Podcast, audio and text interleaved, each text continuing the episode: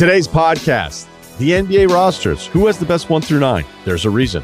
We'll examine. Damien Woody, talking ball with him, including Brady replacing Bledsoe, which is somewhat topical. Some good stories from that stuff. And worst takes all over the place. People thinking about banning the segment, thinking about bringing it back. And life advice. It's the Ryen Russillo podcast presented by FanDuel. The road to the N B A Finals starts now, and FanDuel is the best place to get in on the action. Right now, you can check out the new and improved Quick Bets, which are back and better than ever for the N B A playoffs and FanDuel. Find what you're looking for faster and easier with more props right at your fingertips. You can check out live bets like three-minute markets and exclusive live bets like quarter player props, player assist combos, and more. So download the app today and bet with FanDuel, official partner of the N B A. The Ringer is committed to responsible gaming, so please visit r g dash help dot com to learn more about the resources and helplines available, and listen to the end of the episode for additional details. Must be twenty-one and older, eighteen plus in D C, and present in select states. Gambling problem? Call one eight hundred gambler or visit r g dash help dot com. Apple Card is the perfect cashback rewards credit card. You earn up to three percent daily cash on every purchase every day. That's three percent on your favorite products at Apple, two percent on all other Apple Card with Apple Pay purchases, and one percent on anything you buy with your titanium Apple Card or virtual card number. Visit apple.co forward slash card calculator to see how much you can earn. Apple Card issued by Goldman Sachs Bank U S A, Salt Lake City branch, subject to credit approval. Terms apply. Before we talk some football with Woody and life advice, tales from the couch. Night eight for the N B A. Big win for Phoenix. I felt like I was the only one. I know I'm not the only one, so I'm not. This is not a victory lap, but I guess I just was surprised how many people thought like people were just going to be off of Phoenix. I get it. That Mavs loss, I still don't understand it. I don't know what the fuck happened. They were sixty-four and eighteen last year. So even if they're depressed and bummed out and take a step back and maybe have one injury, they're still winning fifty plus games. Like, there's just no way. Booker has been incredible. And this is somebody that, you know, first, second team, all N B A kind of stuff. M V P votes, like real stuff. Like another step up coming off of the finals appearance too, where people started talking him up, where, you know, Booker's probably going to have to be at another level more consistently. I think Ayton's looked more aggressive. You know, some of the numbers aren't as good, some are better, but he just looks more aggressive, which is really the biggest knock on him the entire time. Some of the finishing stuff I've seen from Ayton, I'm like, ooh, where, you know, where did that come from? So, you know, he's not always going to be perfect, but it's going to be a little bit better. Damion Lee, the game winner against Dallas and that comeback. Uh, I wanted them to bring in a guard, somebody that could run the offense other than Cam Payne and make Chris Paul's life easier. That's not Damion Lee, but at least it's another guard in the mix because their rotation for guards last year. I mean, that's the craziest thing about this Phoenix team is they have this great record last year and you're like, where are the rest of the guards? And then two years ago, they're like, wait, well, they've only got one big guy after Charge goes down. Like, that's the best that you could do. So it's it's an oddly weird managed roster of a team that does pretty well. Uh, the rest of the roster, Jacques Landell, are you kidding me, Spurs? Did you give up on this guy a little bit too soon? So that's a really nice win for Phoenix against Golden State, who's now given up seventy plus points in the first half in three straight games, first time in team history. This game was actually close. Phoenix put it on them in the third quarter, which is what the Golden State plan is usually. And then there was a really interesting, I mean, granted, Phoenix could be four and oh. I don't want to assume too much after eight missed two free throws in overtime against Portland, but I just think they're going to be a good basketball team again. And I don't think that's a crazy thing to say. I thought it was crazier that people were just completely off of. Maybe they were only off of them. You know, this is where we can make mistakes, be like, hey, everybody's saying this. Everybody believes this. Everybody's saying, you know, that that happens a lot. But then it could be like, wait, we actually agree. Like, hey, I think Phoenix is going to win fifty. I'm never taking them seriously as a contender again. That I would, if you told me that, I'd be like, okay, I can't really tell you that you're wrong. But there was a dust up, a little dust up in this game between Klay Thompson and Devin Booker. It was the left side in front of uh, the bench for Golden State, I believe.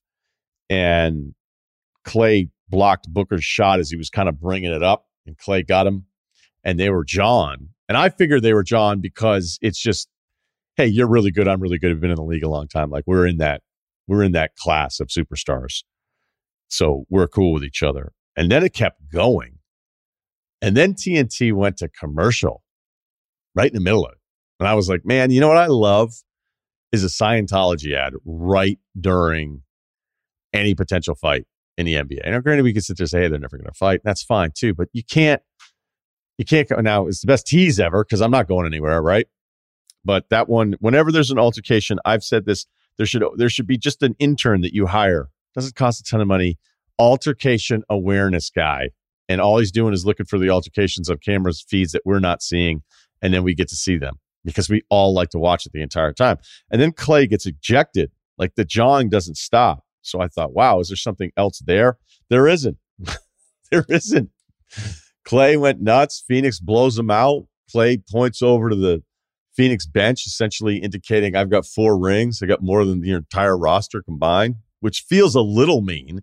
But they asked Devin Booker about it. Chris Haynes asked him to say, what was that about? And he goes, man, I, quote, I love Klay Thompson. And kind of left it at that. So I didn't know if there was something that I was missing there. The earlier game, New Orleans, no Zion, no Brandon Ingram, no Herb Jones. And they beat Dallas. They were doing some different things there with Dallas defensively where you could see like some screw-ups that New Orleans may have had. Again, the rotation's all different when you're missing those three guys. And, you know, there was a, kind of a small, big debate there on Valanciunas and what New Orleans wanted to do because they took him out to be more active, be a little bit more switchable, but then they were getting crushed on the boards. Dallas didn't make them pay every time, but there was a lot of possessions there late in the tight game. They were like, hey, get a rebound. And it was like, you know, it was kind of this decision that you had. Uh, Costas Van Gundy was talking about it as the game closed out. They were doubling Luka.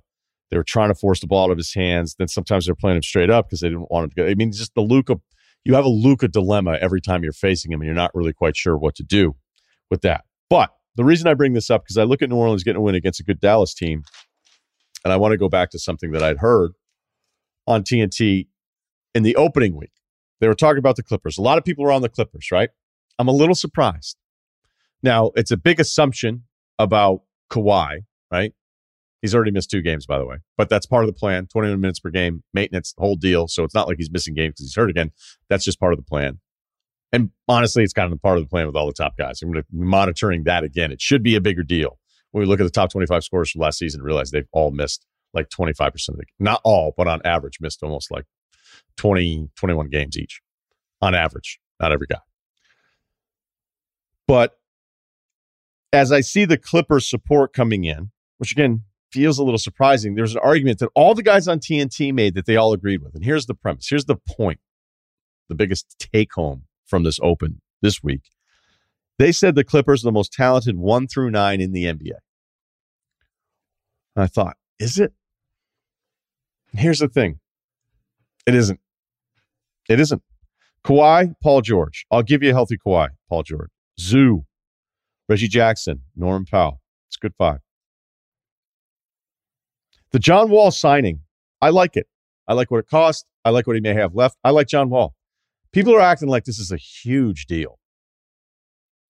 And it isn't. I would do it. I like that they did it. People are overrating it, I think. Marcus Morris, eh, whatever.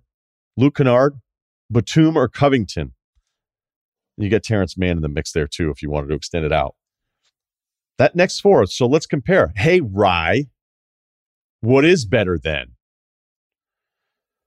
Curry, Clay, Draymond, Poole, Wiggins, Looney, JaMychal Green, Wiseman, Dante DiVincenzo. Didn't even have to use Moody or Kuminga. Phoenix, Devin Booker, Chris Paul, Austin, Bridges, Cam Johnson, because of no Jay Crowder, get Cam Payne, Damion Lee, Jacques Landell. Torrey Craig. Do I like that better than the Clippers? I like Golden State better than the Clippers. Do I like Phoenix better than the Clippers? What about Boston? Now, this is one of those things where it becomes a little bit like college football conferences where you go, what if your top two are way better and can win a national title? Doesn't that mean that conference is a little bit better? It's kind of like what the Big Ten is dealing with. I think that's a big part of it. Hey, how many contenders do you have? Okay, does one entire side of your conference stink? Oh, it does? That should matter. And so is it who your top two are through the nine? Or is it that you can name nine guys that seem like they're all pretty good? Boston, maybe the best top two now. Tatum, Jaylen Brown, Smart, Brogdon, Horford, Derek White, Grant Williams, All right, so I'm at seven. I'd be at eight with Rob Williams. Number nine is Vonleh or Sam Hauser. Kind of like Hauser. So now you're like, okay, so how much do I take away if I like the top if I don't like eight or nine? What about Milwaukee? Giannis, Drew Holiday, Middleton. Let's not turn this into just naming good teams, by the way. I'll stop here soon enough. Brook Lopez, Javon Carter, then Portis, then George Hill, and then it's like, okay, Wes Matthews and Jordan Nwora, who has a good field goal percentage. Kind of like him. Here's a sneaky one for you. Does New Orleans actually have the most talented one through nine in the N B A? Zion, Brandon Ingram, C J McCollum, Jonas Valanciunas, Herb Jones, Trey Murphy, who, did you see him last night? He's fourth in minutes. Larry Nance, who I forget is on the Pelicans every other week. Jose Alvarado, Devontae Graham. I didn't even use Dyson Daniels, Kyra Lewis. Jackson Hayes is back. I mean, shit. Now, I shouldn't be allowed to just name a guy who's young, who I assume is talented, like Daniels, like Lewis. You know, I think Jackson turned the corner a little bit. Super frustrating when he was younger. But because an older player we already know isn't good, he shouldn't just automatically have less value than a younger player that we don't have an answer on yet. But that New Orleans group, I don't know if anybody else can go as deep as them. I've got Memphis. Cerruti brought that up. He goes, hey, don't forget about Memphis. Never forget about Memphis. I can't stop making that Memphis joke, which I got to stop doing. I don't even think it's funny anymore. Ja, Desmond Bain. Aldama's third in minutes. None of us are quite sure what's going on there yet, but he's rebounding, he's defending, he's shooting it well. So, you know, he's shooting it okay, I guess, from three. Steven Adams, Conchar, Dylan Brooks, Tyus Jones, who I've always loved, Brandon Clark. Then you're like, okay, do I give you credit for David Roddy? Too soon. Do I give you credit for Jake LaRavia? Too soon. And then I got to throw Jaren Jackson in the mix as well. Here's my point. The next guy that says the Clippers are the deepest one through nine, not only is it challengeable, it's it's likely wrong. The N B A season is underway, and it's the perfect time to download FanDuel, America's number one sportsbook, because right now new customers get a no-sweat first bet up to one thousand dollars. Plus, FanDuel is the only sportsbook that's giving all customers three months of N B A League Pass when they make a five dollars bet on the N B A. All right, here's my bet for tonight. Miami travels to Portland, and they're favored by two and a half. Give me the Trailblazers, plus two and a half at home. FanDuel has all of your favorite bets, from the money line to point spreads to player props. You can even combine your bets for a chance at a bigger payout with a same-game parlay. Plus, with live betting, you'll get updated odds on games that have already started, and the FanDuel Sportsbook app is safe, it's secure, and super easy to use. So download FanDuel today and use the promo code Ryen, R Y E N, to get your no-sweat first bet up to one thousand dollars. Make every moment more this season with FanDuel, official sportsbook partner of the N B A. Must be twenty-one and older and present in select states. First online real money wager only. Refund issue that's non-withdrawable free bets that expires in fourteen days. Restrictions apply. See terms at sportsbook dot fanduel dot com. Every other week, we are lucky to have E S P N's Damien Woody hanging out with us. Many years in the league, and I want to get to uh, two thousand one, because watching Monday Night Football, it's one thing for the Pats defense to give up all those points against the Bears team that's been pretty bad so far, Woody, but let's kind of go to the quarterback part of it. Uh, were you surprised how that all played out? And that, I mean, I'm not surprised Bill told the reporter that Mac was going to play in the second half. He's just going to do that to mess with everybody, but what did you think of of the quarterback shuffling and, and everything leading up and then during the game? Yeah, I was I was surprised by the quarterback shuffle, because considering, number one, even some of the Pats' own players were surprised that that situation played itself out. And then number two, I mean, Mac Jones was out a couple weeks. You would think that, okay, let's give let's Get this guy, I think he had, what, three series or whatever it was before he got yanked for for for Zappy. And, um, man, that just didn't make much sense to, sense to me. And then all of a sudden, oh, we're going to go to, you know, we're going we're, we're going to put Mac in in the second half. That never happened. So it's just like, what's going on in New England? What, what's what's really the deal with the quarterback situation?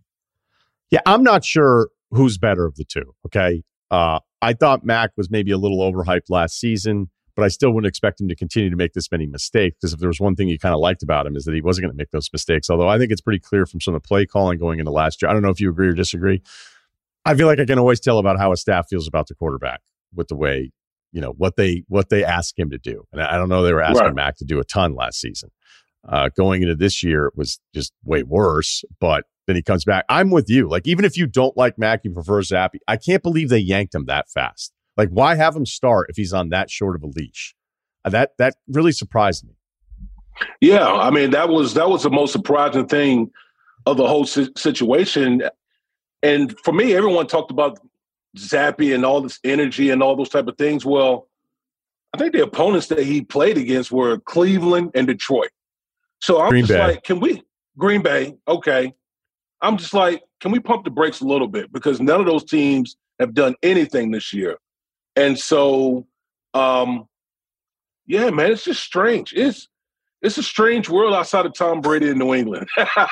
It's just like the Patriots got to – the Patriots are dealing with what the rest of the league is dealing with as far as trying to figure things out at the quarterback position.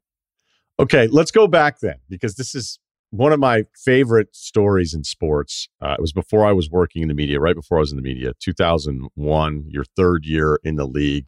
You're playing O line for the Pats. And, you know, Brady was on the roster. Shout out to John Freeze, by the way. Uh, that's right. That's your dude. And John Freeze. The next year, we know the hit on Bledsoe. You know, the team goes, I think, five and three with Brady. And the whole time, Bledsoe thinks he's getting his job back after losing ten pounds and losing a ton of blood and that hit from O. Lewis. And then it's like, no, actually, we're we're rolling with Brady. What was it like, the lead up to that decision? You know, it's funny, man, because the locker room dynamic was so different. You know, it was like two totally different teams in the locker room. You had younger guys like myself who were just like, okay, I'm, you know, I'm enjoying the the, the winning.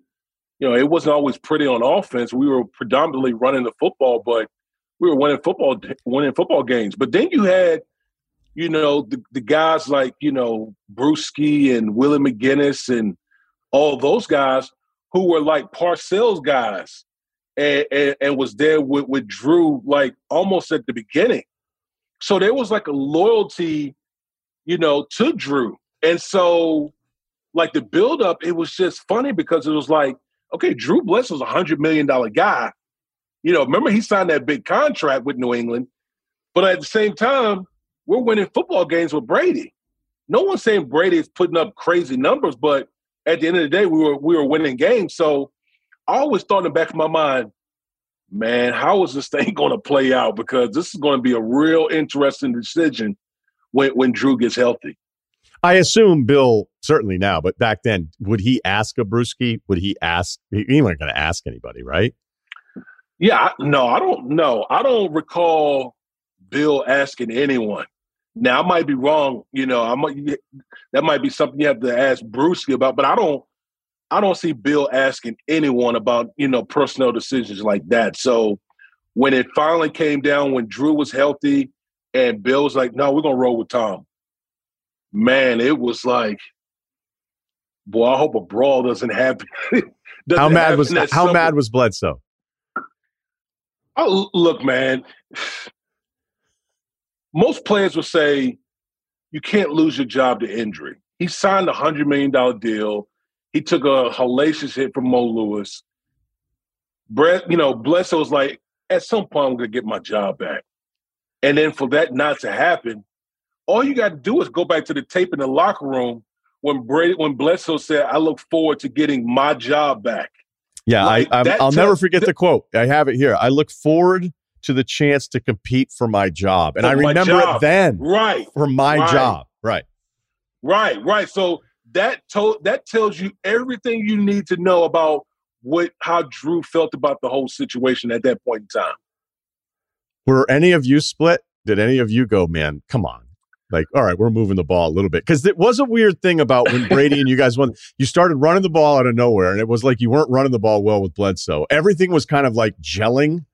And I thought at, at the time, I'm like, is this happening because of Brady, or is Brady just like having the best timing ever? I just, I'd imagine there's probably a few guys in private moments. And granted, it's twenty years later where you were like, now nah, we should stick with Drew, but nobody would ever want to admit that. Yeah, man, it was, it, it, it literally, there were whispers. I can tell you that. There were whispers like,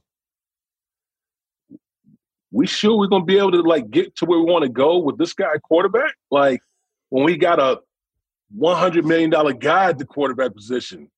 And so there was whispers of that in the locker room, no question, but no one let it, no one let it boil to the, you know, to the forefront of, of, of messing up the, the locker room chemistry. Yeah, and Drew deserves, as mad as he was, he deserves some credit for that. And I think Tom's such a likable teammate. Absolutely. It was a big part of it. I'll just never forget that moment when they went in New Orleans and Tom smacking the shit out of Drew's shoulder pad, yeah. saying, we did it, we did it. And Bledsoe has the perfect look where he's like, yeah, this is sweet.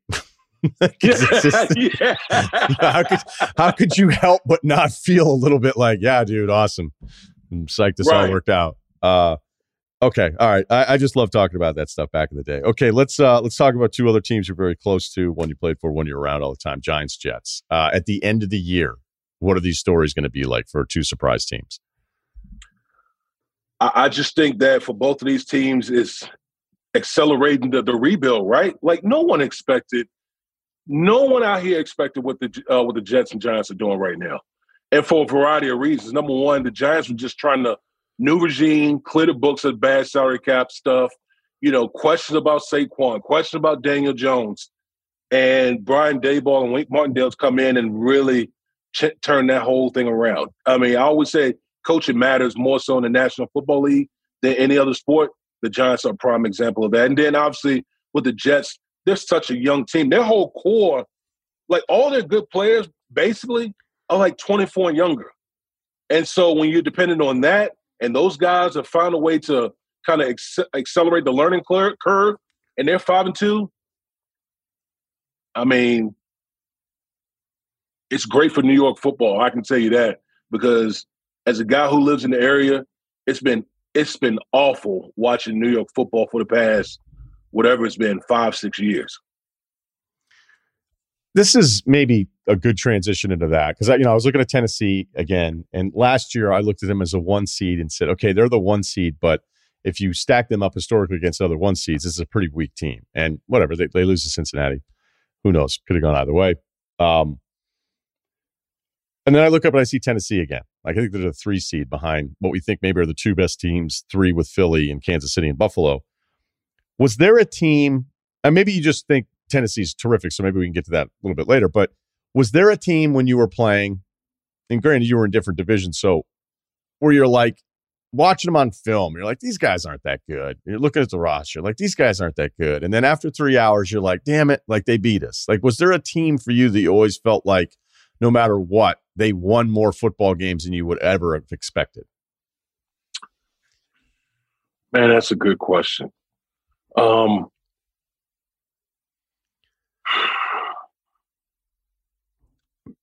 It's hard for me, like in New England, I like we expect to beat everyone. So it's hard to look at that and, and say that. I would say, um, was there somebody with Detroit? Although you probably had a oh like, little God. less confidence. You're like, man, we oh can't. I can't God. believe we lost. Oh my God! Like Detroit, it, like th- that was awful, man. But I would say um, Minnesota, man, was was a team you you look at and be like, they're okay, but then you play them like, damn, these dudes are pretty damn physical. Like, they get after you really well. So, like, I know, like, during my Detroit days, it was like Minnesota. I always looked at them and they were just better than what you saw on film.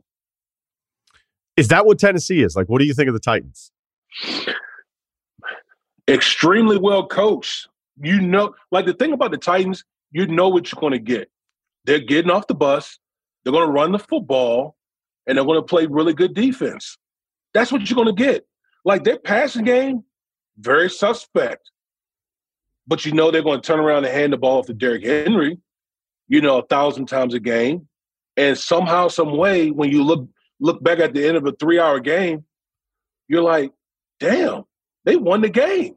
In a passing league, they're like a throwback type of team, but they, they're really well coached. Mike Vrabel's a damn good coach. And at the end of the year, the Tennessee Titans will be sitting there probably no less than a third seed. Yeah, look, I, it's hard for me to push back on any of that, too. And, like, this is a worse version of Tannehill than some of the other big stat seasons that we've seen. And, and clearly, you know, they've invested in the position a little bit. Would you make a good coach? Uh, no, because I just don't have the patience for it. Like, the minute somebody screws up, I'm cussing somebody out. And I just don't have the patience for it, bro. Like, they ask, if someone asked me, man, you gotta you gotta be at the office for like twenty hours. Hell no, no, hell no. No, I'm not doing that. Has anybody ever asked you to coach? Uh, yes, I've had offers by uh, college coaches. Uh, would I be interested in coaching? And I'm just like, no. Like, I value my freedom too much. Like, why am I going to sit? Like, coaches, they waste your time more than anybody out here. Like, we could literally get done everything that we need to do in probably like six hours, but they stretch it like ten, twelve hours plus. And it's just like, why? It's just like the dumbest thing. And actually, that's why a lot of guys end up retiring, because coaches waste their time. All right, I'm dying because I, I don't know that I've ever heard a player be so direct about something I've heard every ex-player say. Because I remember I was talking with somebody on the front office side about the new practice rules, and they were like, it's ridiculous. Like, we can't figure out, like, our own line doesn't have enough reps, you know, we need to build up the body thing. Like, I thought Harbaugh, uh John made a really good point a couple years ago. He's like, this lack of contact actually could lead to more injuries, and everybody dumped on him. And I'm like, wait a minute, no, no he's, he's right. Abso- he's absolutely he's right. right Like, if you're a trained right. fighter, you don't want to go into a fight never being hit by anybody. So here, go ahead here, here, here's what here, Rod Marinelli, my coach in Detroit. And uh, we didn't have a lot of success with Rod, but Rod, one thing Rod used to tell us all the time made a lot of sense. One, he said, you only get better at football by playing football. That's number one. And he said, two, training camp with pads is a necessary evil because you got to harden your body. He's like, if you don't harden your body, you're going to get hurt. And I think that's what leads to a lot of these injuries that we see a lot of these with a lot of these players, because guys, they're not hitting anymore. They don't hit in training camp. They damn sure don't hit during the season. That's where you're getting all these injuries, in my opinion.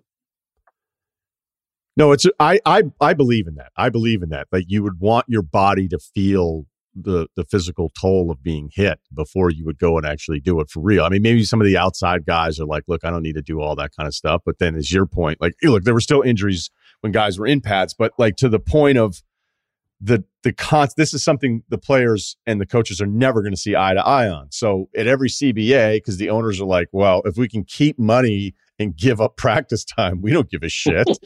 So, okay, congrats, right. guys. We That's get another right. we get another percentage off the top line, but you guys can show up to practice four hours less. Cool. Right, exactly. Like, at the end of the day, the, the billionaires, they're they're winning. They're winning in this whole thing.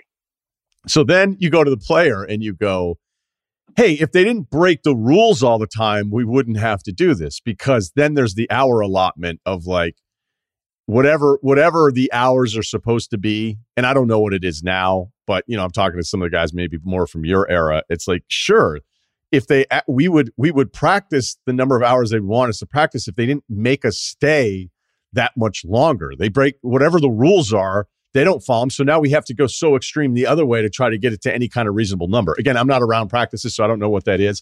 But I I love this idea of the players constantly being frustrated by the coach. Do the coaches do it, you think? And this is your perspective, because that's just what everybody hears that a coach is supposed to do. You're supposed to sleep on the couch. You're supposed to stay up till four a.m. And it's like all this different shit. And it's like, well, we're going to make the players do some of this too. Now, obviously, you're not in the facility like that unless you're a quarterback. But anyway, your thoughts. Yeah, I, I think a lot of it is the fact that coaches are scared to death of players having free time. That's what it really is. You want to know why they stretch the schedule out the way they do? Because they're scared of players having free time and possibly getting in trouble out there. That's why they stretch out. That's why you have multiple meetings during the day where you're talking about the same shit. Like, we literally re- repeat the same shit multiple times during the day practice, come back, make some more. Like just doing a lot of repetitive type stuff because they're wasting your time. And it's by design. And as you get older as a player, you recognize that and you're just like, man, I can't take this anymore. And you, you end up retiring and moving on. It's like the early mo- morning shoot around in the N B A. You're like, wait, yeah. I got to get up and come to shoot around and then come back. Right. But right, we all exactly. we all know what that's that's about. Okay. Give me the second best team. Well, I, I don't even know if you'd have an answer for it right now. So this isn't one of those Damien Woody breakout videos. It's, I'm not going to greenie you like on Get Up where I want you to say something really stupid. I won't do that to you. But do you have hope for any of the teams outside of Philly? Like, you know what? When it's all said and done, this team's going to be, you know, eleven and six. This team will be twelve and five. Like, they're going to be fine because that second group in the N F C is a mess.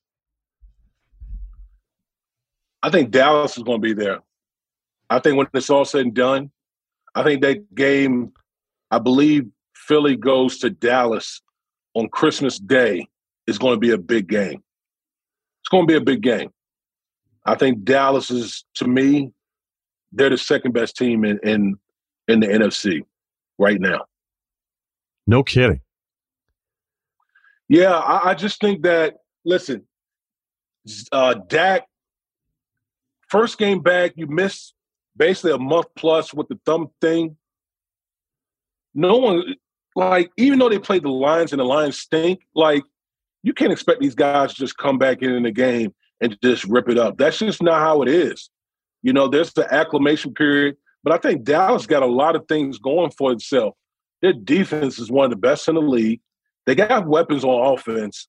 Once the quarterback gets kind of humming again, Dallas going to be right there with Philly. I promise you that. Do you endorse my Micah Parsons for M V P argument?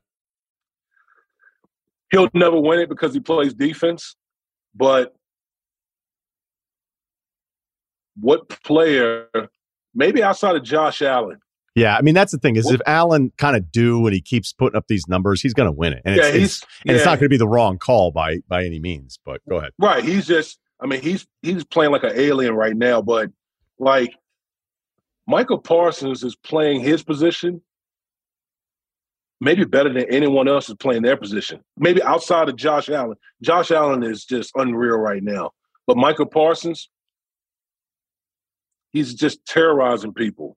I've, I've been on record saying that I feel like he's the modern-day version of Lawrence Taylor. Like, he's on, he's approaching that level. Uh, with the different things he can do and how teams have to game plan for him. He, he's that good. Who was the toughest edge guy for you? Uh, man, I played against uh, DeMarcus Lawrence. That dude was good. Long, twitchy as hell.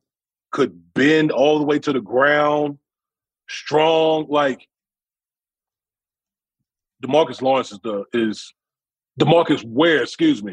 DeMarcus yeah, I was going to say, man, DeMarcus yeah, Lawrence DeMar- is still in the DeMar- league. He's not. Yeah, he's not De- dead. Yeah. like, DeMarcus, DeMarcus Ware, Ware. I mean, yes, for the Broncos, DeMarcus right? Ware. Yes, and it, yes, it. I played him when he was with the Cowboys. Dude was a problem. A problem out there. That was a good answer. That was a good answer. I mean, not that DeMarcus Lawrence isn't really good. Uh, He's I, no slouch either. No, no. But I just, I was like, wow, okay. Uh, who's your favorite old lineman right now in the N F L? Well, before he got hurt, it was uh, actually Jets offensive lineman, Elijah Tucker, man. Like, that dude played three different positions this year. And did it and did it at a high level. Like, people don't understand how ridiculous that is to play left tackle, right tackle, and guard all in the same year and do it well. Like, you just don't see that. He he was my favorite guy to watch. Now, for you, when you're looking for your favorite guy, like, what's what's the first thing? Like, most of us don't understand it, right? Like, we could see an edge yeah. guy beat somebody off the snap. We could see a receiver make sick throws. We could see the arm where a guy's throwing it to the sideline in between the safety and the corner. There's all sorts of stuff. What are you looking for? I mean, for me, I just look at – I like technicians. I like guys – everyone has natural ability, but I look at guys who just tech, technically sound, guys who got really good feet, good hands, guys who know how to finish blocks, like pancaking and embarrassing people. Um, those are the guys I like watching, like – Zach Martin, guard from the Cowboys, love watching him. Uh, Quentin Nelson, uh, love watching him, the guard from the um, from the Indianapolis Colts. Trent Williams, another really good lineman, left tackle for the uh, San Francisco forty-niners. So I like watching those guys. Yeah, uh, no, that I mean, that makes sense. It's a good list because there are guys that are mad as soon as the snap, like, and they keep that anger up. Did you? What did you do to get yourself in that mode? Because I also think that you were so strong and you were so athletic and you were so gifted. I mean, you were an incredibly gifted N F L player on top of everything else. And, and correct me at any point if you think I'm I'm off base with any of this, but I don't remember you having to, like, work yourself up into some mad dog fury the entire time. Like, you could get mad, but you weren't going to do like my guy Willie Colon, who was just pissed off at the world as soon as he stepped foot on the field. And I love the fucking guy, but he wanted to fight you yeah. the whole time. Um, what is that like to get yourself ready for that? Yeah, listen, for me, it was like a, a like controlled aggression. You know, I wasn't going to go out there and do anything stupid and get a uh, you know get a penalty that could cost the team. But when I step between the white lines, man, I'm flipping the switch on. Like at the at the end of the day, I look at it as my opponent is doing something to try to take food off my plate. And so that I that I can't stand for. Plus, I, I wanted to embarrass you. I wanted to put on I wanted to put on tape that I wanted to embarrass you. So when my opponent the next week watched the film and it's like, damn, this dude is just cockroaching motherfuckers out there, then like they know what time it is when when we when we playing. And that's what I tried to do. I think that's a good place to end on. Uh, thank you as always, man. We'll talk to you in a couple of weeks. Be good. All right, man. Appreciate you as always. This episode is supported by State Farm.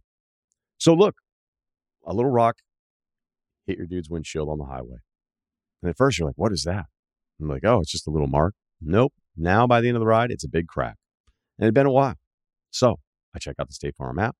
I go, hey, this is what happened. And the funny thing is, is I was like, do I want to go app first or do I call? Old school guy, probably should call. It's like, let's check out the app. Not only did it take a minute to get done, they set up the glass replacement. They told me the estimate ahead of time, said, you want to go ahead with it? And I was like, now I understand. It's all in front of me, all done. I don't even have to talk to anybody. That's how efficient the insurance game has become.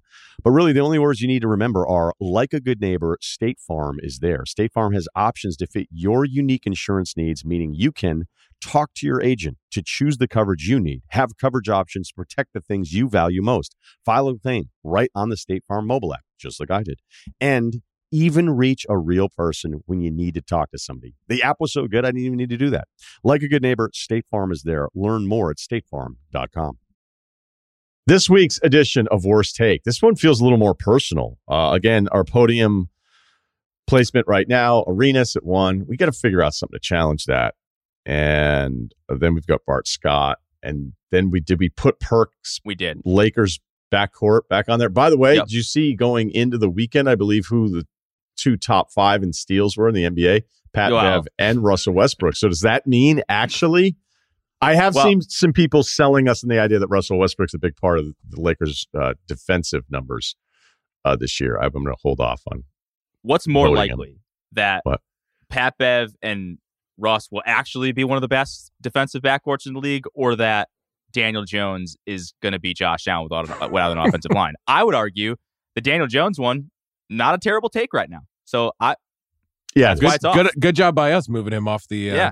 off the podium. I honestly, I think, I think Westbrook and Pat Bev have a better chance of being the best defensive backcourt than Daniel Jones does of being Josh Allen. I don't, I don't, I mean, who knows? Yeah. Westbrook's not going to be on the team all season. It seems like, uh, who knows? Um, well, look, then, then it's not a fair bet. Then it's it, a mute point. Yeah, yeah, because you just be like, well, now it's invalid. And Perk could just say, hey, we'll never know. I, by the way, I got a suggestion. I got a suggestion from uh, on Instagram from this guy Brad. He, oh yeah, he, that guy's awesome. He thinks big Brad, big Brad guy. Uh, he said he thinks after a certain number of like weeks, if someone is at number one on the podium, they should be able to be like in the Hall of Fame and they should be out of the podium.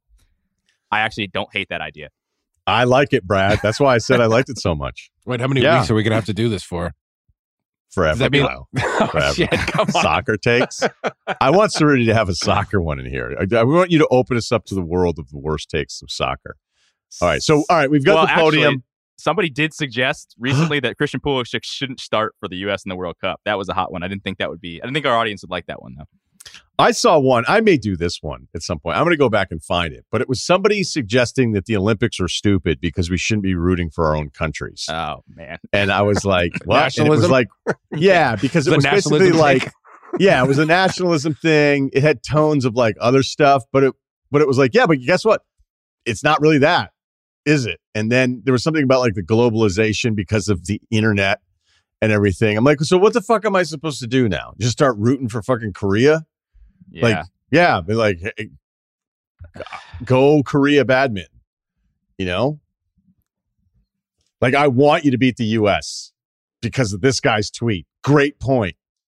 Because then it becomes like, who would ever, like, the whole reason some of these small town stories with like local high school athletes, like, why do you take pride in that? Because they are somebody that's from your community.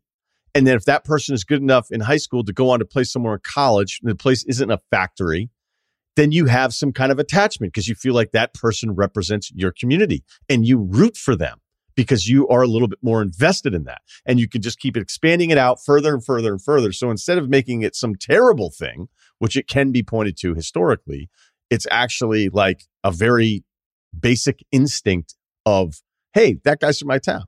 Like, mm-hmm. I hope he does well. So anyway, maybe I'll find that one. There was also another one that, I don't know. It was, it's so fucking bad that I'm not sure I can even do it, but we'll see. All right, rant over. Well, so do you have a weeks, take? ten oh, yeah, I have for, a take. ten oh. weeks for the Hall of Fame, though? What are we thinking? ten weeks. Yeah, Brad, the rule of Brad. There. Brad rule. Okay.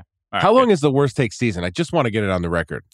You don't like the segment, huh? Don't love it. Don't love it. It's a lot okay. of work for me. I'm scrambling around. It's a lot of work. Wednesday mornings, I'm scrambling around. It's a lot of work when we feed Kyle a worst take before the show starts. yeah, I mean, I'm not no, used it's, to it. It's something point. we forget. It's something that we forget. Because I see them, and then I just kind of... Yeah, there's a know. lot of scrambling. Yeah. By Thursday, I'm like, oh, I'm looking out for the next worst take. And then by, by Tuesday yeah. night, I was like, oh, I'm supposed to have one tomorrow. okay, all right. Uh, I'll go first. I'll go first. I'll go right after the big guy, Bill Simmons. His Lillard take, he said that he lacked burst and he was hinting towards Lillard being washed. I didn't really ever understand it because I just feel like the new generation of players, especially when they already missed so much time, um, and it was a significant injury that I just, I would want to watch somebody first come back from injury to see how they look. And right now Lillard is on fire. The Trailblazers are on fire.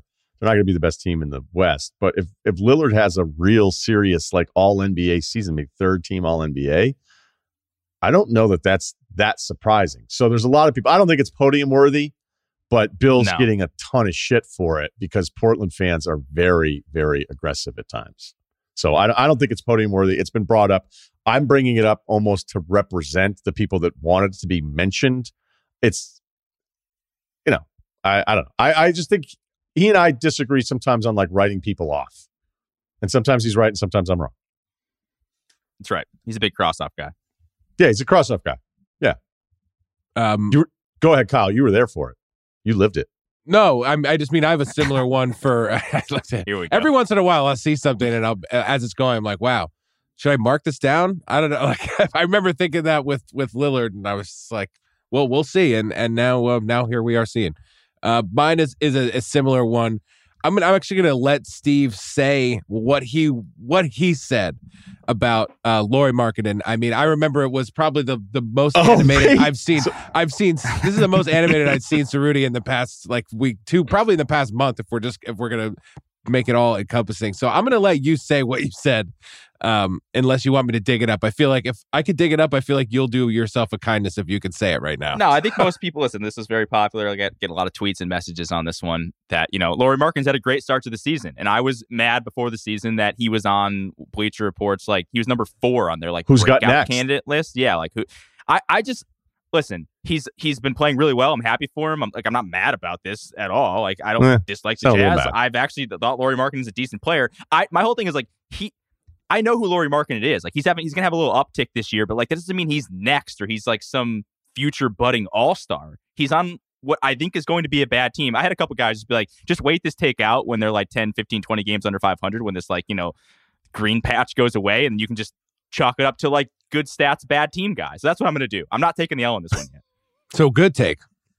It's it's a pending You were take. mad. You were mad, but it wasn't really so much mad. Because Markkanen was on it. It was because and he was on it and Franz was off of it. And it was not only that deep. He was on it, Franz yeah. wasn't on it, and he should be. And Markkanen was four. He was number four. That's just, to me, I I don't know. Like Markkanen's been a, an okay player the last like couple years. He was decent for the Cavs last year. He's not a bad player. I, but he I had almost know... twenty a game for Chicago, I think, his second season. But yeah. clearly, like, people are okay moving on from him. And he's just been around. When you're on your third team, it's kind of tough to be the who's got next argument for it. But he's been awesome so far. Some of these bad teams have been pretty good.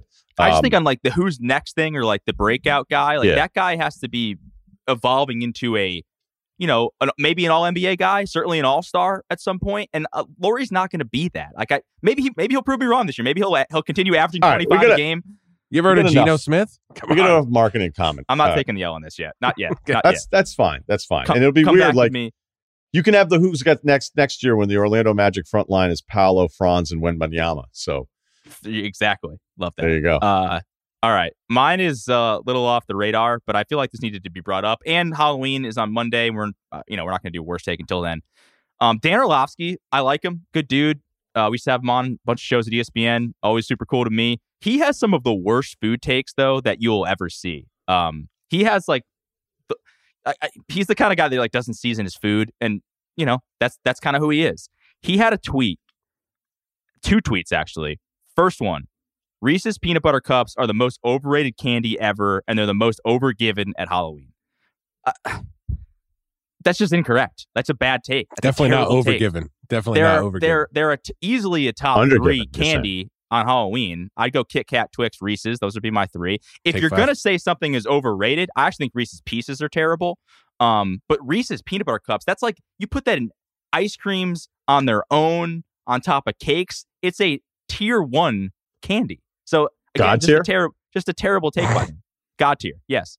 Wait, so we can do, we don't have to do this with sports, because this will be way easier for me if I don't have to look up sports takes every Every week. Once in a while, I feel like we should, you know. It is a holiday. I don't know, if, are we just giving you a pass, or am I just going to run this thing off the rails with what, what I hit you with next week?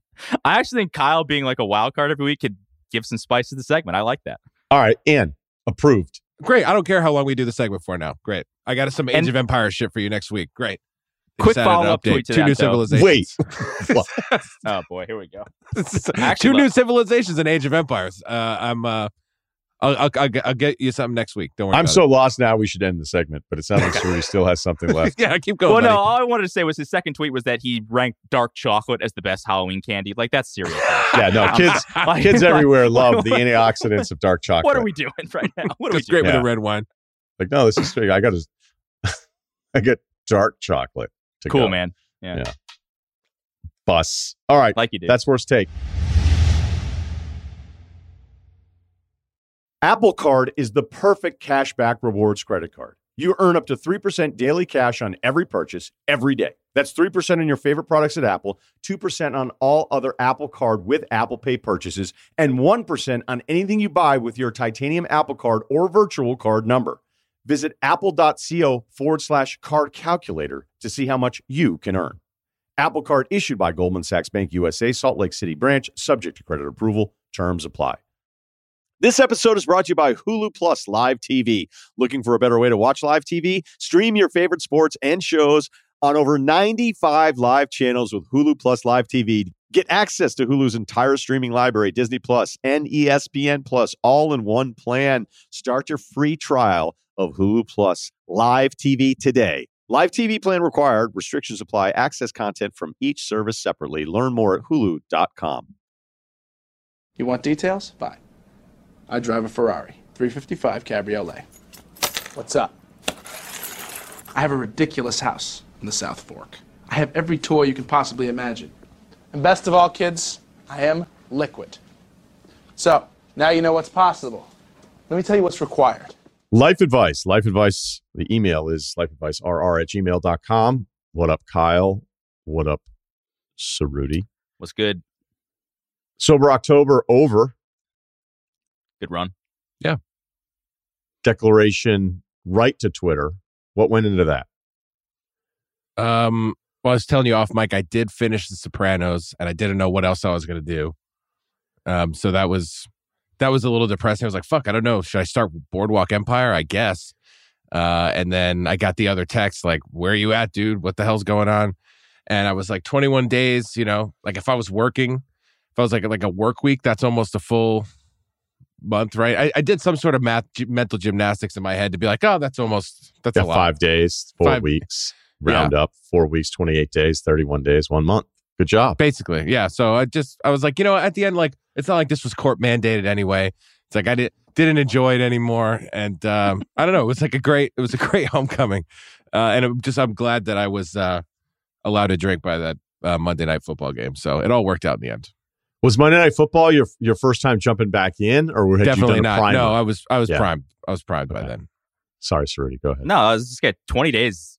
Better than no days, dude. I mean, you know, that's what, a lot better than no days. Yeah, you make it the whole time. It's okay. It's a halftime, and maybe like I was thinking when you tweeted that out, I was like, okay, this could be maybe the third quarter, and then like four's up, fourth quarter. Oh, like, a lot of people thought that as well. Rest of the month, we're gonna be good. A lot of people thought that as well.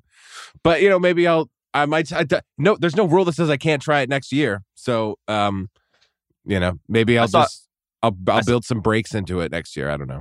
I saw a couple people throwing out Bender November though. We just got to avoid that. Oh yeah, that's not that's not in the cards. Good. Bender November. I like that. That's nice because that in Denver, and then that's right. We'll be in Denver for it as well. That's no. That's that's that's good. Uh, I've I've heard it called October. October instead of I don't, I don't like that. Yeah. Nope. That's a reach. I still like Rocktober more, but you did not. Although Monday night you were sending out some tweets where it was like aggressive, but hey, the Pats are getting their asses kicked by the Bears. Yeah, not so, good. Yeah, Bill I mean, Bill was in bad spirits. I was just I wasn't feeling good. It was like we changed into the actual living room instead of the back house, and it was like dark in there and eerie, and it was just it was just I was all wrong. The vibes were wrong. Vibes are off. Vibes are totally off. Okay, we have a, a lot of follow ups.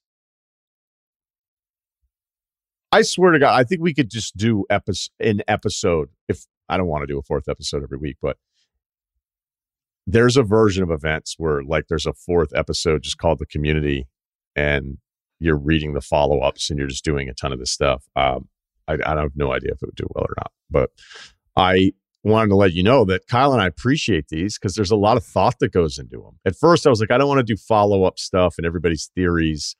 And then, you know, one of the things that when you talk for a living, when it's like, hey, really great job on this. Here, but one thing, here's one thing you may not have thought about, you know, and it's, or I can't believe you didn't think about this thing. And it, sometimes it's accurate. A lot of times you're just like, all right, whatever.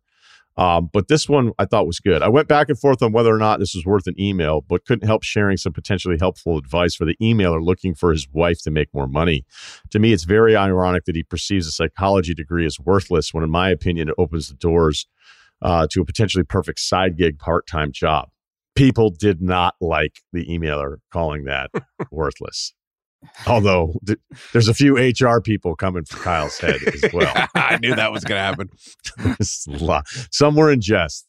Uh, as Kyle knows, as Kyle knows, the very pro-Kyle emailing group here. Companies like Talkspace, BetterHelp, or any of the myriad of copycats are starving for therapists. And based on my experience research, they're willing to offer sixty to one hundred dollars per session, which is an hour of work. Not only that, many have no problem with being remote, doing virtual calls, at least as recently as spring of this year. The downside is for the part-time work, many would like to have twenty hours a week to be considered part-time. I'd also imagine you get pressure to do more, but I don't think you'd be obligated. I've heard of people going back and forth between the different services, just getting the max dollar per hour. twenty hours night might not be ideal out of the gate, but I think it could be finagled a bit and should be flexible enough to work with a busy schedule. Thanks for reading. Mm-hmm. But that is something I did not know. And she I could still just be like, eh, I don't know. Well, I think I addressed this, though, last time, is that I'm pretty sure he was referring to her having an undergrad in that. I think in order to actually be a practicing psychologist, you need to go, you need grad school, you need more school. So I don't know if that's on in the cards for her. I, I think that's why he was saying it was worthless, because like it, you need to go to school for like six to eight years, not four years. So that's what I'm assuming. That I don't know either. Uh, we'll now we're going to get a million emails on that, and we'll see. So it's back to being worthless? No, I, I feel like there's some part of me that's pushing back a little bit on this. In that, I mean, it can only be a master's.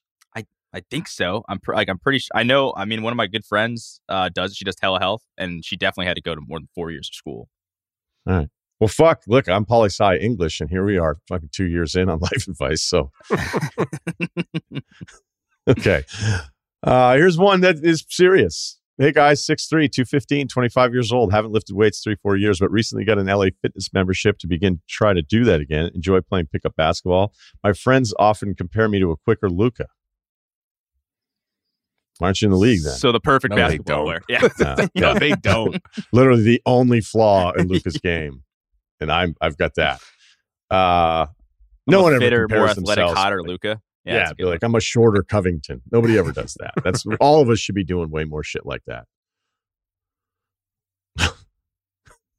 I'm I'm a bit I'm a bit more aggressive, David Nwaba.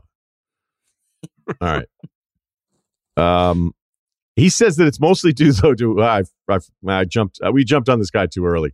He said it's mostly due to his ability to work the refs in our men's league and a killer step back. Visited L A recently with my girlfriend and made a point of going to the Frolic Room. Oh, much shit. Smaller than anticipated, but great spot. Shout out, Kyle. Oh, good nice. to know. Kyle knows, but I, I cannot. I already said it in this episode. His approval rating every time. Every time these emails come through, it's unbelievable.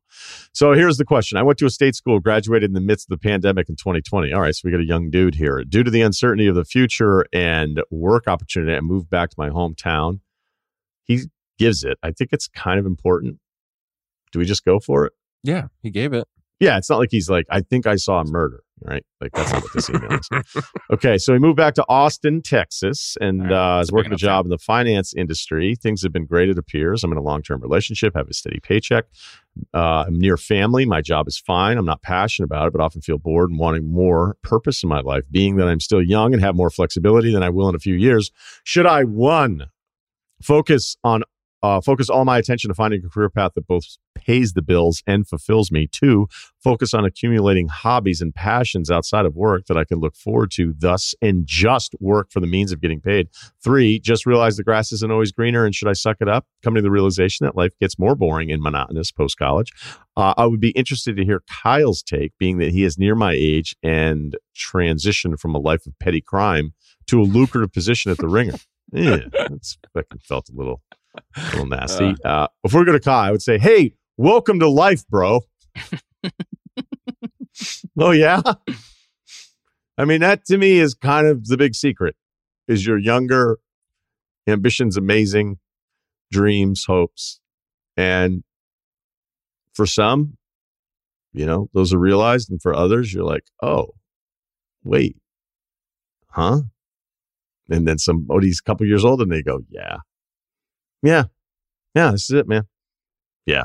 Okay. Uh, enough of a really old guy's perspective who has a really weird path on all this kind of shit, which does not relate to most. So he wants to hear from you, Kyle. Take it. I guess, I mean, what is this? The Oregon Trail? Like, does, does a, does one of these lead to like dysentery or something? I don't know why you can't do like, do all, like a little bit of all of them. I mean, he's, he likes where he is. I mean, he's, he's not saying like, I haven't heard too many people saying they want to get the hell out of Austin, right?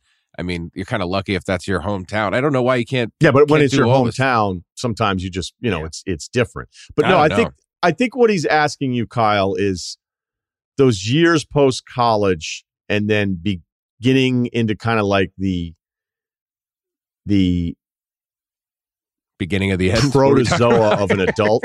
Okay, you know, like what that that realization of like, oh, okay. Can you help him understand that a little bit better? All right. I guess like he said he's he's happy he happy with the girlfriend, right? He's not gonna he's not one of those guys who are like wondering if he should just try to get out there again, right? So that's kind of covered, right? Um I'm yeah, he's covered. I don't know. There. I mean, just spend the next year or two doing whatever. Don't do anything you don't want to do, you know, basically.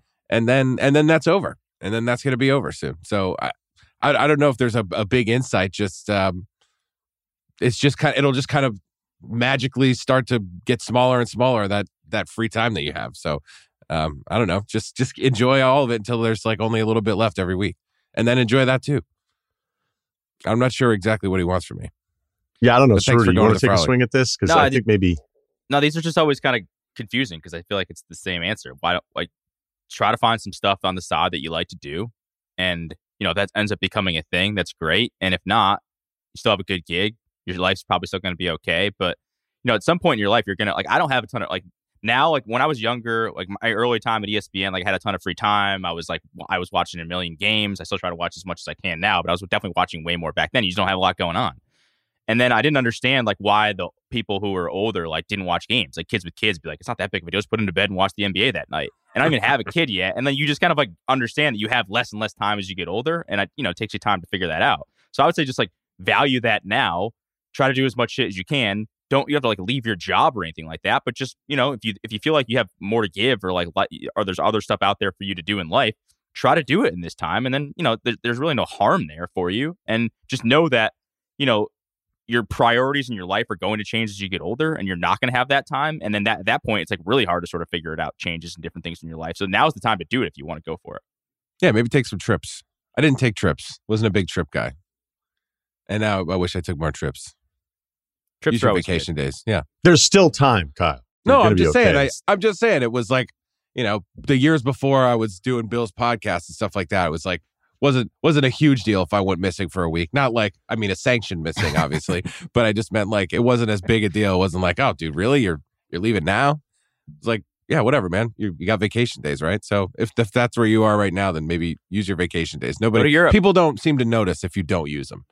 Yeah, but people I, I think what like, this oh, guy doesn't use his days. This guy is having this epiphany that almost all of us have at some point where you go, oh, like this, this is isn't going to be fun all the time. Or wait, how long am I going to work here? Is this my routine?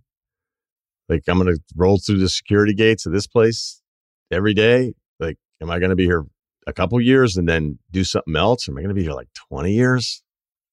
Longer? Yeah, once you start looking at that four oh one k, oh, that sucks. Right. So this is not unique.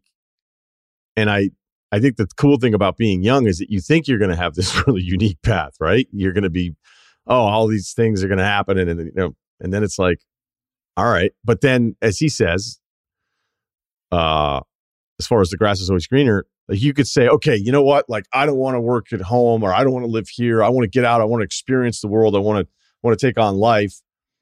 And some of those people, it works for them, right? I'm going to get a van. I'm going to do this. Oh, I've been to Europe. I've been to all these different places. I don't want to do that. I'm working part-time here or whatever. And then, you know, that person might be in their mid-thirties going, all right, I don't, you know what? How do I jump back into the market here? Like, yeah. What's my skill set? Not to say you haven't developed some amazing skills, and maybe your perspective on life is is more cultured, and you're amazing, and you'd be an asset anywhere. So I'm not really, I'm not shitting on any paths here. I'm just saying there's there's a lot of choose your own adventures you can do at the stage of your life, and you can really romanticize about this adventurous life that doesn't work for most fucking people that actually like want to have a family, and then later on, and you're going like, oh. And then you're thinking about the other guy who, like, as soon as he got out of college, like, hunkered down and immediately, you know, locked in. And then you look at that guy and you're thinking, like, oh, the dividends are, like, paying off for him because he immediately kind of knew what he wanted to do, even though most every one of you are going to change your jobs numerous fucking times because that's just what happens now. But this this idea that there's this magical path where your life experience is the most fulfilled that's sitting out there and you're not sure, like, should I just drop everything and go do that? I think that's That's a human instinct. Um, I don't know if it's more of a male thing than a female thing, but it's, you know, the go west young man thing. Like that is a very common thought. I still fucking have it sometimes, man. And I'm not young, right? I'll still have it like, what if I just fucking did this, this, and this, and this? Ah, fuck it, you know? And I, then you kind of sit back down, especially you get some dependence. You're like, what the fuck was I just thinking about? Like, that's not realistic. Uh, very few people can kind of just go and be like, all right, I'm just going to do all these different things and not have to worry about that bill coming due a little bit later on. So I would always encourage everyone, go ahead, try it. Like, go do it for, like, go do it for a year or two. Maybe you need to get it out of your system. Maybe you have to see what it really feels like. It's why I always joke about Zillow being so popular, because you start searching other towns going like, what would it be like if I lived there? It's like, well, you know what would happen when you live there? Like, you might not have as many job opportunities. The fucking electric bill is going to be the same. And, you know, now you're worried about real estate prices in a completely different place. So I, I think that's kind of the big, I don't know if the big joke, the big joke feels so negative, but to me, that's like life's big reveal. For so many people, that you're just, you're younger and you're thinking all these things are going to be different. And then you're like, nope, it's just kind of the same. And I'm not saying it to be depressing. I'm saying it for anyone to understand, like, your experience when you first have the big reveal, you're like, holy shit. And you're like, that's why I started the whole thing by saying like, hey, welcome, welcome to the way the world works, man. Do you think it would be good to have this, like, what I would ask him, what is, what does he want to do in like five, where does he want to be in five, ten years? Like, if he's like, if he yeah, wants, like if, if he it feels like, like you know, if he feels like he's going to be behind though, you know, and that's going to bum him out in five, ten years. And all of his other buddies have like worked and kind of like done the shitty job, but like are at a higher pay scale and like, you know, have more vacation time and they'll have more disposable income, and you're going to be bummed about that. Then, you know, maybe you just got to suck it up and get to that point in your mid to early twenties. If you don't care about that and you want to just find out who you are, then don't worry about that right now. I would say just try to find what you want to do. But I think, you know, because because when I was younger, I I don't think I had a, like an exact plan of like, hey, I want to be here in five to ten years. I want to have a family, all this stuff. But like, I did know that like my, my career meant something to me, and I wanted to like build my career. And I was at E S P N and I wanted to do a good job there, even though my hours in my life kind of sucked. Like, I knew that there would hopefully be some bigger payoff. If you if if you care about that, all right, suck it up and do your shit. If you don't, and you're like, I don't like what I'm doing, which it sounds like you don't, and you feel like there's something else out there for you, then I would, I would, I mean, I know it's easy for me to say sitting here in my basement, but like, I would go explore that. Like, what's the worst that could happen? You get knocked back two years in life? Like, you're still young. Uh, by the way, I'm I'm totally with you. I'm big time, go for it, give it a shot, and see what happens. But I'm, you know, focusing more on the other part, the realization of like, oh, like maybe this isn't the greatest time right now. Uh, I'm all about going ahead and doing that. As I mentioned, the other guy, you know, who's knew right after college exactly what he wanted to do. That's not for everyone. And I'm not telling everyone that they should go ahead and do that. And comparing yourself to your friends when you're younger is a complete waste of fucking time. Uh, a lot of those guys are full of shit. Yeah. And, well, a lot of the people that are and, having a great time, then in like ten years, they're the ones that are behind and they're bummed out because you have okay. a better life situation. But there's also a version of events too, where like, okay, you you sit it out for a couple of years, maybe you gain some experience in a way that applies to something on later on for you, and you catch right back up and surpass them. Again, mm-hmm. keeping score of the, of the A L E standings amongst your buddies at this stage of your life is a massive fucking waste of time, because there is no like twenty games behind. You're all like an eighth of a game behind. It doesn't really matter. So I just yeah. want I just wanted the email that understand like this is not. And I think he probably knows this. He seemed like a relatively smart guy. That this is not, this is not new. Like, again, I'll never forget what scared the shit out of me when I was in college. I'm a freshman. I'm pledging fraternity, and then all these alums showed up. And like, you think seniors in your fraternity are cool? Wait until the alums show up. You're like, these guys are the coolest fucking guys ever, right? Because you're just so impressionable. You're young. You've been an adult out of the house for like the first. It's like two weeks into your adult life. You know, I'd been eighteen a month. You know. So I'm like, oh my God, this guy's fucking awesome, Wall Street. And so a guy was completely like blacked out, and he's like, whoa, what's your deal? And I'm like, um, well, Ryan, I'm from Martha's Vineyard. And he's like, don't ever graduate. And I was just like, what? Of course, I did a pretty good job of following through on his prophecy, but it was like, I don't do anything. Fucking life sucks. Like I, I look forward Hoboken. to this every year. I look. I live in Hoboken. I call call all day. The yoga instructor at the gym won't talk to me. I used to be fucking cool, you know. And I was like, that was like heavy shit for a guy yeah. to be that bummed out. And he was like twenty-three. Fucking guy's twenty-three. And it's like slow march to death. And, you know, for me, it was a little different because all I knew was I was like, okay, well, I don't want to do this. I don't want to do that. I was like, well, what do you want to do? I was like, I only want to do the things that nobody else, like, I don't want to do. I have a long list of things I don't want to do. So uh, this is this is a weird time. Right after college is a weird time. And it really sucks, too, for a lot of the guys that graduated throughout the pandemic thing, too, because you got denied like a couple more years of that experience, which yeah. sucks. Um, all right. A reminder, today's life advice is presented by Snickers. Sometimes you're out of sorts and make a mistake that could have been avoided if you just had a Snickers. Okay, here we go. Gym confrontation, six three, one eighty-nine. Thursday afternoon, five p. That's five p.m. Peak gym hours. Sure is. Um, finish your workout when I hear music coming from a source other than the gym speakers. I look up and see a guy warming up with a portable J B L blasting. He's in an H B S T. I give him a few minutes to see if he'll turn it off. Maybe it's only for the warm-up. It wasn't. Worse. It's the ad version of Pandora. Sp- Pandora. I was going to say Spotify, but I, whatever. Um, it is the ad version of Pandora in the email. Commercials are playing for the whole gym to hear. As I'm Jeez. sizing him up, he then brings it over to the lat pull-down.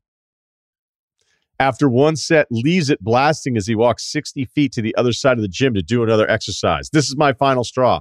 I'm not big, but I have a few inches in length on him as I pegged him to be a pre-jack Kumail Nanjiani. I have to say something. Yeah, I'd say something to the pre-jack guy. Post-jack guy, that guy got pretty jacked. Well. He got Marvel jacked. You don't mess around with Marvel jacked. I'd mess around with Marvel jacked.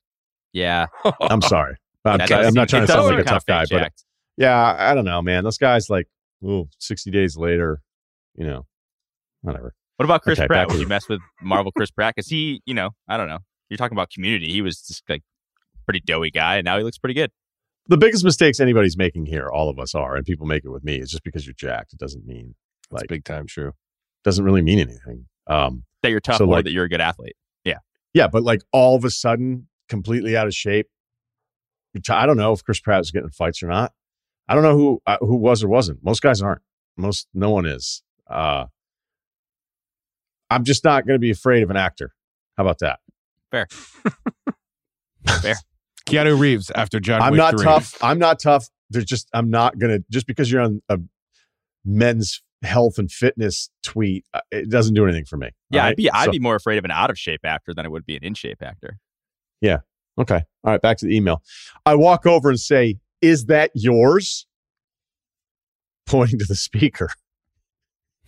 "Did you forget your headphones today?" Albeit in a sarcastic tone, he says, "Yeah, I don't like using headphones." Wow. Oh, no. He said sarcastically, "Did you forget your headphones today?" We read that right the first time around. And he says, "Yeah, I don't like using headphones." I ask him nicely to turn it down, and he does. As I pass him, I say thanks, and he gives me a smirk. Who's to think it's okay to do this? What do I do if he does it again? Smash the speaker. Uh, no, you can't do that. Although I would take your side if I was a neutral gym attendee, although I wouldn't be neutral. This guy sucks. Not a good time, not a good hang. It's incredibly narcissistic behavior in a gym.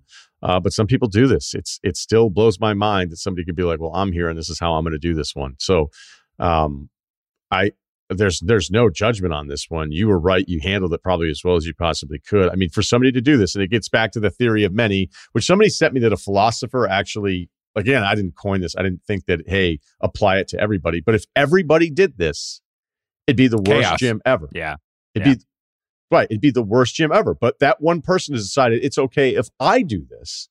No one else can do it, but it's okay if I do it. And then everybody's supposed to adapt to me. Real only child behavior. Don't really like that at all. Uh, you could have been meaner about it and I would have taken your side. But if it happens again, you know, you might just have to get a trainer, like a trainer. Any gym, and almost every gym has people working at him. There should be somebody there that goes to him. This shouldn't be a member-on-member thing. Yeah. There should be somebody that's a trainer that sees this. And usually the trainers are jacked. And some of them actually are tough. And you go, hey, you know, like, hey, dude, like this sucks.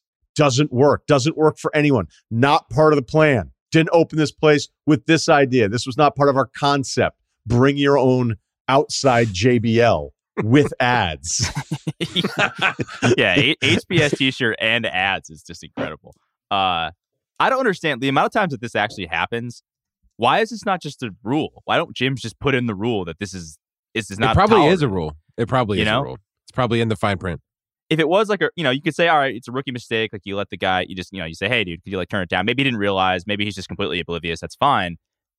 This, I don't know. This doesn't sound like that scenario. This guy's kind of just sounds like he's a huge tool. Hey, can you clarify what you think the H B S T-shirt means? Harvard Business School. Okay. All right. Is that what it is? That's what I thought it was. Yeah. But what if I mean, it was at- Tuck? What if it was Tuck? Does he get a pass? Uh, no, definitely not. Definitely not. Uh, that actually reminds me there when I was at the E S P N gym one time, uh, you remember we used to, we used to get swag from different schools and somehow Stanford Steve hooked us up with like, we got Harvard football swag. Wait, did you, did you somehow Stanford Steve hooked you up? You mean well, like when the, when the, shorts. It when was the schools for, used to send the stuff to all right, me it was and Van you Pelt, and Scott, but Steve gave me a and then Harvard shorts. Steve would intercept it like okay, Han Solo. I don't want to get into this argument. I don't want to. Whatever. The point of the story is that I got a pair of Harvard shorts. So I'm at the E S P N gym wearing them, and this and, and this guy comes up to me and. He was like, "Hey man, like nice shorts. Like did like did you go there and whatever?" I'm like, "No, no, I just got these for free." And ever, it ended up being this guy, Trevor Scales, super nice guy who played football at Harvard. So I was like the ultimate poser. Speaking of jacked, that guy was jacked. He yeah. was. I was the ultimate poser in the gym wearing Harvard shorts with a guy who played at Harvard who wasn't wearing any Harvard football gear. So probably one of the bigger loser moments of my life. Yeah, he played at Harvard. He was yep. he was pretty jacked. Um, yeah. He could have been a much more, he could have been a tool to me, and he was actually really nice. He's so nice that I, yeah. I have a hard time believing that Trevor would have ever been mean. I think he was just psyched to like have some common ground. Was. Yeah. He was like, oh man, you got like, nah, nah, man. Not, not, not a Harvard, not a Harvard guy. Sorry. I have stuff from everywhere, and you're right. Like it, like I've got my Wyoming gear on today because I'm going to the gym right after this. And, you know, whenever, oh, like Wyoming was put put together a little run in basketball, and I have some other older uh, shout out to the Wyoming equipment room. But and the guy was like, "Hey, you guys, you guys are making a run this year," and I was like, "What?" I love that. You actually secretly love that too. I'm like, huh? What? Oh, I used to be pretty locked into the football team, but I think they unfollowed me, so I was like, "Oh." They did have a great helmet back in the day. They still do. That Matt Brown. That helmet was sick. Yeah. They had a good white one too, right, Cerruti? White one was great. I think that's the one we had at the, uh, I forget which one we had at the desk, but I just remember the Josh Allen. That was the white one. Hey, you know what? Maybe that guy at the gym needed a Snickers. Rookie mistake? Maybe you just need a Snickers. Snickers, official chocolate bar sponsor of the N F L. Check out Snickers.com slash rookie mistake. Thanks to Kyle. Thanks to Cerruti. Loaded podcast today. I hope you had a lot of fun. Please subscribe to the Ryen Russillo Podcast, Ringer, and Spotify.